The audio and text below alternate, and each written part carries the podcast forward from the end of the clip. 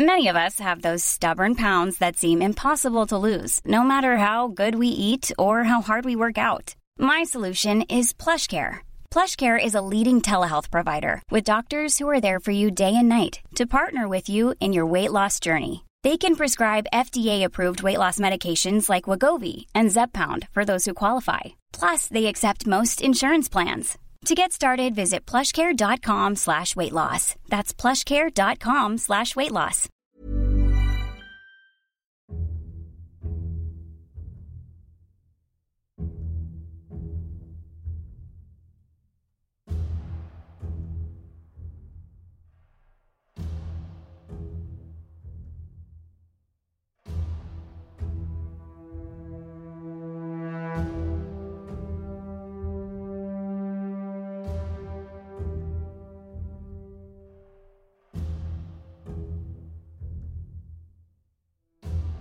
Hello and welcome to a History of Europe Key Battles podcast. This is the fourth and final part on the Great Northern War and the Battle of Poltava in 1709. If you haven't listened to the first three episodes, now might be a time to do so and then come back to this one. But if you have already done so, or don't mind anyway, then let's begin.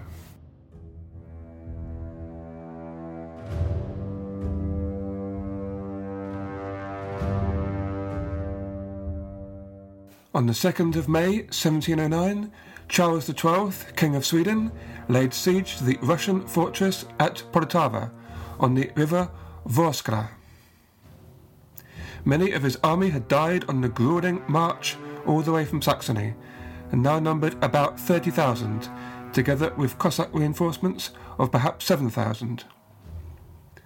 Peter's force of some 75,000 men marched to relieve the siege, and on arrival built a fortified camp on the Vorskla, four kilometres north of Poltava. The Swedes suffered a severe setback before the main battle. While observing the Russian position on the 20th of June, Charles was struck by a stray bullet, injuring his foot badly enough that he could not stand. He had to be borne on a litter and so unable to take operational command and to provide the inspirational leadership which had hitherto proved so effective. Battle was necessary, for although a Swedish victory was unlikely to destroy the Russian army, it would relieve pressing supply problems, help get support from Stanislav Leszczynski in Poland, and might tempt the Ottomans and Tatars to commit themselves in his favour. The Khan of Crimea was keen to join the fray, but to engage in war against Russia first required approval from Constantinople, which was not yet received. It was too late for Charles to turn back across Poland, as the Swedes would be vulnerable to a Russian counterattack.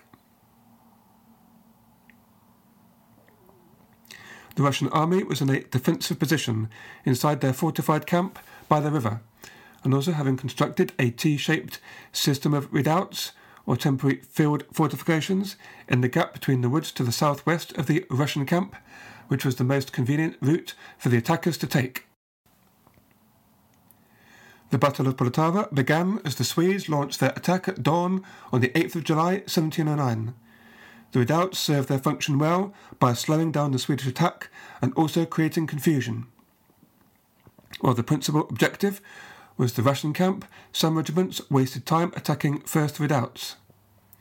When Major General Reuss, the commander of six battalions, had finally decided to break off the attack on the redoubt, he had lost touch with the main army. He began a retreat south, away from the main Swedish force, hurried by a detachment of Russian infantry and cavalry until he was forced to surrender. Writes Robert Frost in his book on the Northern Wars, Reuss's misfortune was the decisive moment of the battle. The rest of the Swedish army had succeeded in smashing through the redoubts and then turned onto the plain in front of the Russian camp. The Swedish cavalry, meanwhile, had successfully swept their Russian counterparts from the field. The Swedes formed up for an assault on the camp but without Reuss's battalions, lacked enough men to be sure of taking on the bulk of the 25,000 strong bulk of the Russian army in the camp. If the Swedes could press home an attack with vigour on the camp against the Russians, confined in their camp, their enemy would not be able to bring their superior numbers to bear. Waiting for Reuss, however, lost them valuable time and the moment was lost. The Russians threw off their defensive mentality and filed out of the camp to maximize their overwhelming numerical advantage. When the Swedes did attack, they were outflanked on both sides. The Russians stood their ground as they pushed forward. The Swedish infantry broke and began to flee. The Swedish army was defeated, but it had not surrendered, and about 17,000 men fled south. At first, the Russians, unaware of the extent of their victory, failed to pursue. Among the Swedes, it was decided that Charles would go ahead with a small force to the Ottoman Empire, where he planned to mobilize support for a campaign against Russia, while the other survivors followed behind. However, this main bulk of the Swedish survivors became trapped at the town of Perevalochna by the river Dnieper. When they were caught by the Russians, they could have fought on, but exhausted, agreed to surrender. And so 17,000 Swedish survivors were stripped of their uniforms and weapons and forced to watch the grisly execution of the Cossacks, who Peter chose to give no mercy. Then they were forced marched across the field of Poltava, strewn with corpses, on their way to many years of captivity in Russia. Most Swedish prisoners would never see their home again. Charles, with a contingent of just 600, escaped and headed to the protection of the Ottoman Empire, whose leadership was sympathetic, but split about whether to give Charles direct support. With the Swedish king trapped away from his kingdom, his enemies quickly began the work of partition. Augustus regained possession of Poland, where Stanislav Leszczynski, without Charles's support, abandoned the throne. Peter the Great seized Riga and Reval and launched the Russian Baltic Fleet. Elsewhere, in one grim rearguard action after another, the Swedes clung desperately to their territories, and a Danish invasion of Scania was defeated. Emperor Leopold and the maritime powers, keen to keep the German princes committed to war with Louis XIV in the Spanish War of Succession, offered to guarantee Sweden's remaining possessions if Sweden agreed to refrain from attack on the enemies. Charles declined the offer, not realizing the powerless state his kingdom was in, and so fought on, unwilling to accept the loss of some territory and risking losing yet more. Charles's last hope was to persuade the Ottomans to attack the Russians. Sultan Ahmed III, on the whole, preferred peace to war and had brought a period of much needed stability to his empire. But together with the Khan of Crimea, Charles XII succeeded in persuading the Turkish ruling circle to declare war on Russia in the autumn of 1710, although no action was immediately taken. Peter the Great, buoyed with confidence after victory at Poltava, saw an opportunity to achieve further consolidation on the Black Sea. The recent capture of Azov had meant that the Russians were tantalizingly close to direct access to the Black Sea. So rather than biding their time for the Turks to move, Peter decided to himself launch an attack into Moldavia, then Ottoman territory, in the spring of 1711. Ahmed was finally persuaded to mobilize the army to counter the invasion.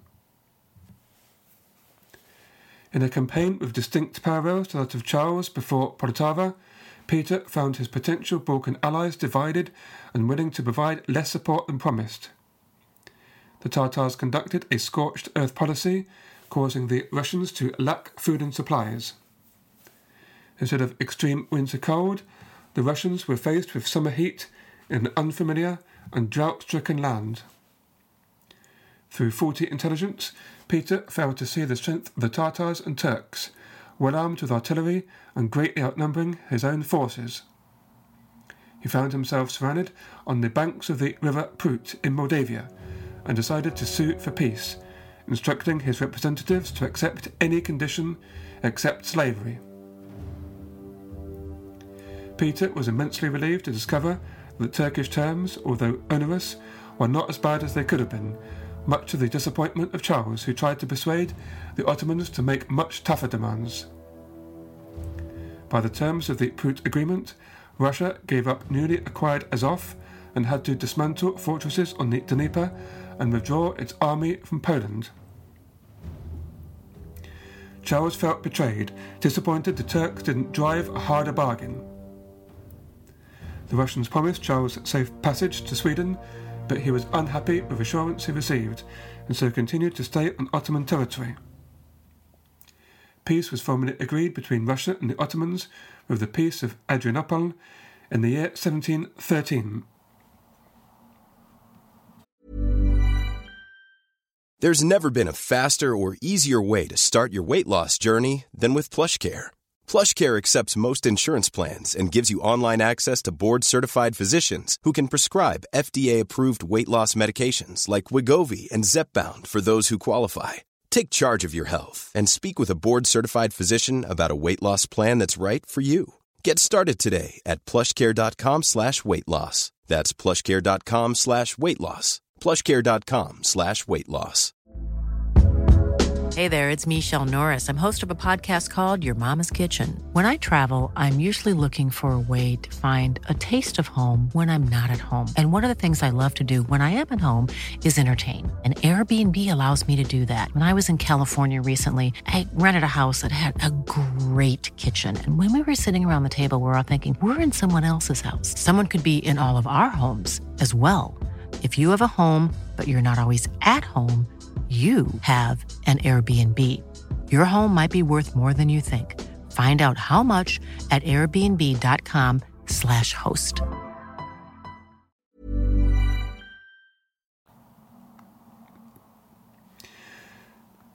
Peter focused his attention once more on the Baltic, seeking terms of peace with Charles, but in the meantime taking advantage of the Swedish king's absence to make further gains.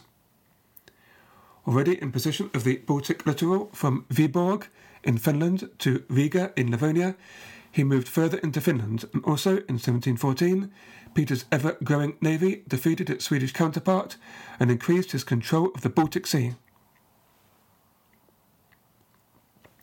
Peter worked with Sweden's neighbours, who each had ambitions for a slice of the rapidly receding Swedish Empire. In 1713, Prussia entered the war, seizing Stettin and West Pomerania, and the next year signed a treaty with Russia, guaranteeing their mutual conquests. In 1715, Peter also signed a pact with George Elector of Hanover, who had just become King of England and had ambitions for his electorate to take the Swedish held ports of Bremen and Verden. However, in 1716, Peter overstretched himself diplomatically. He married his niece to the Duke of Mecklenburg and at the same time intervened in a quarrel between the Duke and his nobility and helped him suppress the noble dominated estates. The Tsar intended to turn the duchy into a satellite and to keep Wismar for himself as a naval base. He even envisaged a canal to link Wismar and Hamburg, which would allow Russia to trade with the West without passing through the Sound and paying its tolls. Russian interference in Mecklenburg, which showed every sign of becoming permanent control, led to a crisis which made the rest of Europe acutely aware of Russia's strength, even more than the Battle of Poltava had done. Most concerned was George Elector of Hanover, whose electorate bordered Mecklenburg. Frederick William I, however, sided with the Tsar. A division therefore grew between the former allies who were attempting to force a peace on Sweden, Russia and Prussia on the one side, and Hanover and Denmark on the other.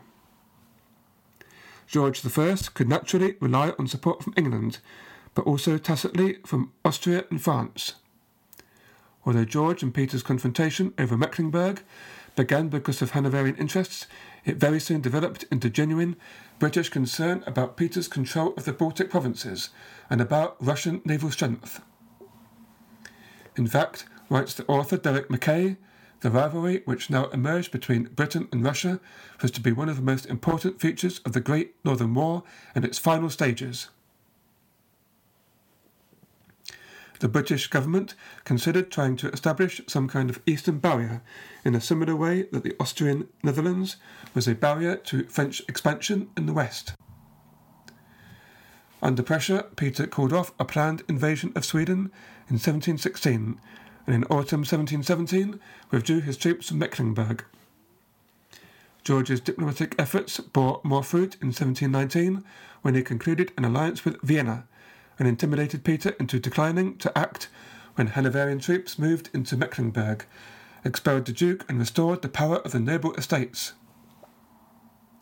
The Russian threat to northern Germany was effectively removed, at least for the time being, although Russia's position on the Baltic and its eastern shores were as strong as ever. This quarrel potentially gave Charles XII of Sweden an opportunity for diplomatic manoeuvres. Charles had finally left the Ottoman Empire in 1714 and arrived at the port of Stralsund. Instead of sailing straight to Sweden to take personal control of his country, which had now endured 15 years of war, he wasted another year in vain trying to prevent its fall to Prussia. He didn't stay long in Sweden, for he immediately raised another army for a new campaign. He invaded Norway with the aim of detaching it from Denmark and so try and secure better terms for peace. The campaign continued until December 1718, when, besieging the fortress of Fredriksten, he looked over a parapet of a trench and was shot through the head by a bullet. As for Charles' legacy, he had begun his reign well when quickly fending off an attack from Denmark, and although the Polish campaign had dragged on, it was ultimately successful. But the defeat at Poltava proved disastrous for the Swedish Empire compounded by Charles's exile in the Ottoman Empire, when his stubbornness to negotiate lost his kingdom much more territory than the defeat at Poltava by itself made necessary. The result at the Battle of Poltava could have gone differently, and at the River Prut the Ottomans failed to take a golden opportunity to disadvantage Russia, which could have benefited Charles and Sweden. Yet when Charles launched his invasion towards Moscow, he must have known he was taking a big gamble on the possible consequences of the campaign if it didn't go to plan. Charles thus left Sweden militarily weak and financially bankrupt, and its days of one of the significant military powers of Europe was over. The death of Charles XII and the withdrawal of Russia from northern Germany together rapidly changed the situation. The new regime in Stockholm of Charles's younger sister, Ulrika Eleanor, and after her abdication in 1720, her husband, Frederick Hesse, were compelled to abolish absolutism and to accept aristocratic parliamentary control in Sweden. Hanover, Britain, and Prussia settled with Sweden with the Peace of Stockholm, agreed in February 1720. Hanover received Bremen-Verden, and Prussia gained most of western Pomerania, including Stettin. Sweden, largely through French insistence, managed to retain Wismar, Rügen, and Stralsund as its last foothold in Germany. Prussia effectively left the Russian camp and allied with King George I of England. In June the same year, Denmark also agreed a peace where it was forced to accept Swedish possession of its one time provinces across the Sound and to abandon its claims to Wismar and Rügen. Swedish negotiators were conciliatory, having been encouraged to believe that they could compensate for their losses in the Western Baltic by receiving outside help to recover Estonia and Livonia from Russia. Britain's chief minister, James Stanhope, intended to build an international coalition to help Sweden against Russia and to recover Swedish losses but Britain's attention was diverted by the South Sea bubble crisis, the collapse of a joint stock company. The close connection of the English court and ministers with the company destroyed the existing Whig ministry and rocked the Hanoverian dynasty. With Britain no longer able to raise the necessary firepower to intimidate the Tsar, the other powers were reluctant to challenge him. Seeing little prospect of real help against the Tsar and subject to repeated devastations of their coastlines by the Russian navy, Swedish resistance to Peter's demands collapsed, and they used French mediation to conclude the Peace of Nystad in 1721.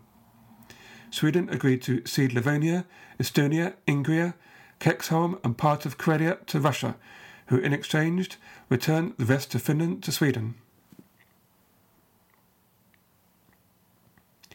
The long term effects of the Great Northern War were in many ways more important for Europe than the War of Spanish Succession, which took place at about the same time. The balance of power in Europe shifted dramatically. Most important was it paved the way for the rise of Russia, which transformed itself into one of the great powers of Europe. The most obvious symbol of Russian success was the brand new city of St. Petersburg. Crucially, Peter the Great conquered the Baltic provinces, giving Russia access to the sea. As it happened, Peter's successors were less interested than he was in the navy, but they continued to expand the army. Peter's great energy and stubborn determination to reform his country had paid off well, although his critics point out his legacy of draconian domestic policies and autocracy, and that his efforts at westernizing didn't lay the deep foundations which he had hoped for.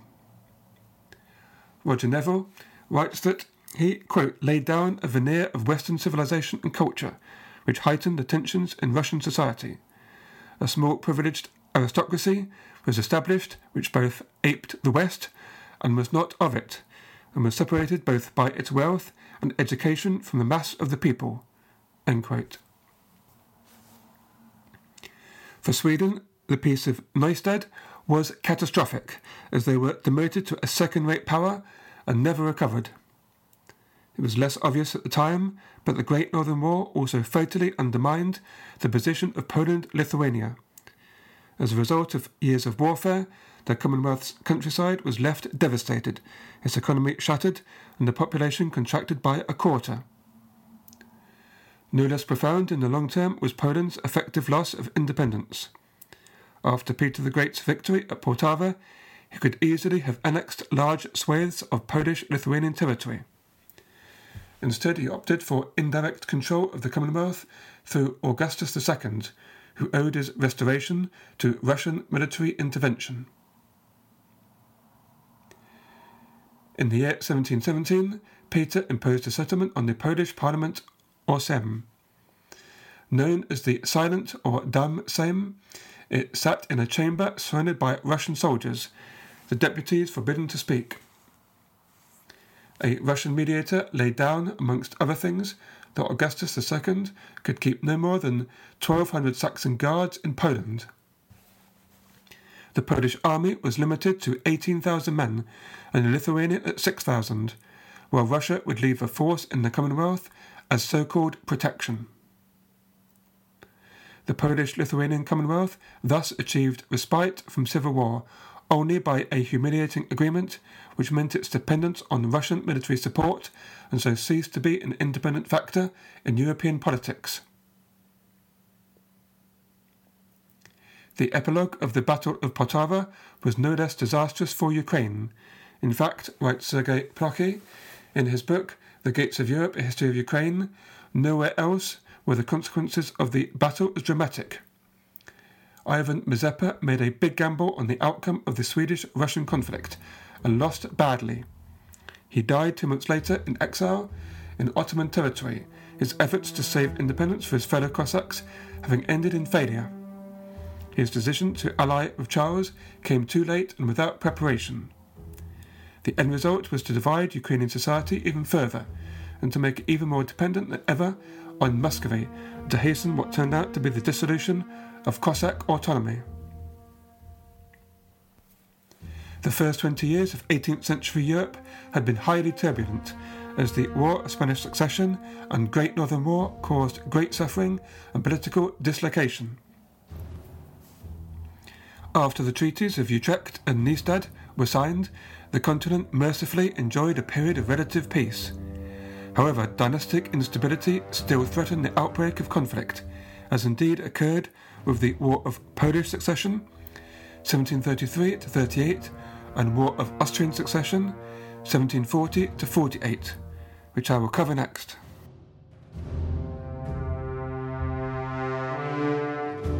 It's always great to hear from you, either on the Facebook page, Twitter at History Europe KB, KB for Key Battles, or you can write to me directly, Carl, at C-A-R-L, at historyeurope.net. If you'd like to support this podcast, you can do so at patreon.com slash historyeurope, where you can sign up for $3 a month to gain some extra material. I hope you can join me next time when we're beginning to talk about the War of Austrian Succession. Until then, all the best and goodbye.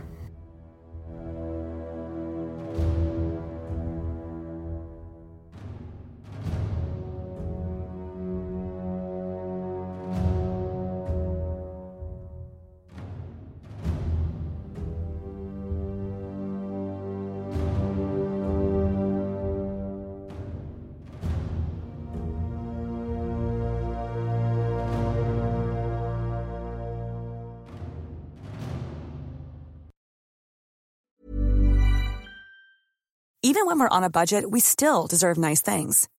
Quince is a place to scoop up stunning high-end goods for 50 to 80% less than similar brands. They have buttery soft cashmere sweaters starting at $50, luxurious Italian leather bags, and so much more. Plus, Quince only works with factories that use safe, ethical, and responsible manufacturing. Get the high-end goods you'll love without the high price tag with Quince. Go to quince.com/style for free shipping and 365-day returns.